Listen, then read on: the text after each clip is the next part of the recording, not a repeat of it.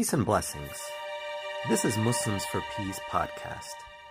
You have tuned into Muslims for Peace podcast. Please subscribe to our channel. and the merciful. Um, there is no use of violence in Islam, and Islam forbids uh, the use of violence. Even for uh, a criminal, Islam does not allow the violence to be used. If a person admits to his crime, that is one of the methods of proving the person's crime, and if you have witnesses but a person can never, a judge or police or any other Islamic forces can never use violence to take out the, uh, the admittance to a crime. And a person cannot uh, plead guilty because of violence, and that is un-Islamic.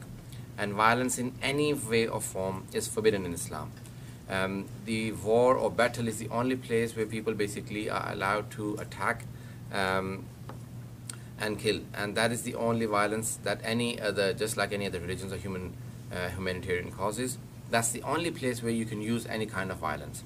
Even hitting the children or hitting any other people is not allowed. If you make a mark, if you hit a person and you make a mark, then Islam says you must pay a penalty, uh, and the penalty may vary from uh, from depending on what the severeness of the the wound was or the mark was, and therefore even your own children you cannot hit and if you do hit them and you make a mark then you have to repent and plead um, guilty to Allah subhanahu wa ta'ala and say oh Allah forgive me and you ask your children to forgive you as well. And you must pay a penalty. So therefore uh, in Islam violence is not permissible. In fact it is a crime against animals even. Um, people who go for hunting Islam says that they must not do shortened prayers. Shortened prayers are only for the people um, who are traveling for something which is permissible and therefore traveling for hunt, uh, hunting purposes. A person must do full prayers, and Islam says that you do not have the choice of doing the shortened prayers because um, you're going for, for hunting, and that is violence against animals. And for any, without any reason, you cannot even kill the insects.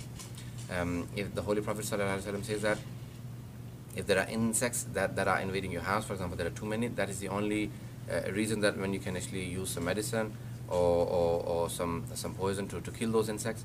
Otherwise, against any wildlife, Islam says any kind of violence uh, is not permissible uh, and it may be a crime uh, at, at many times.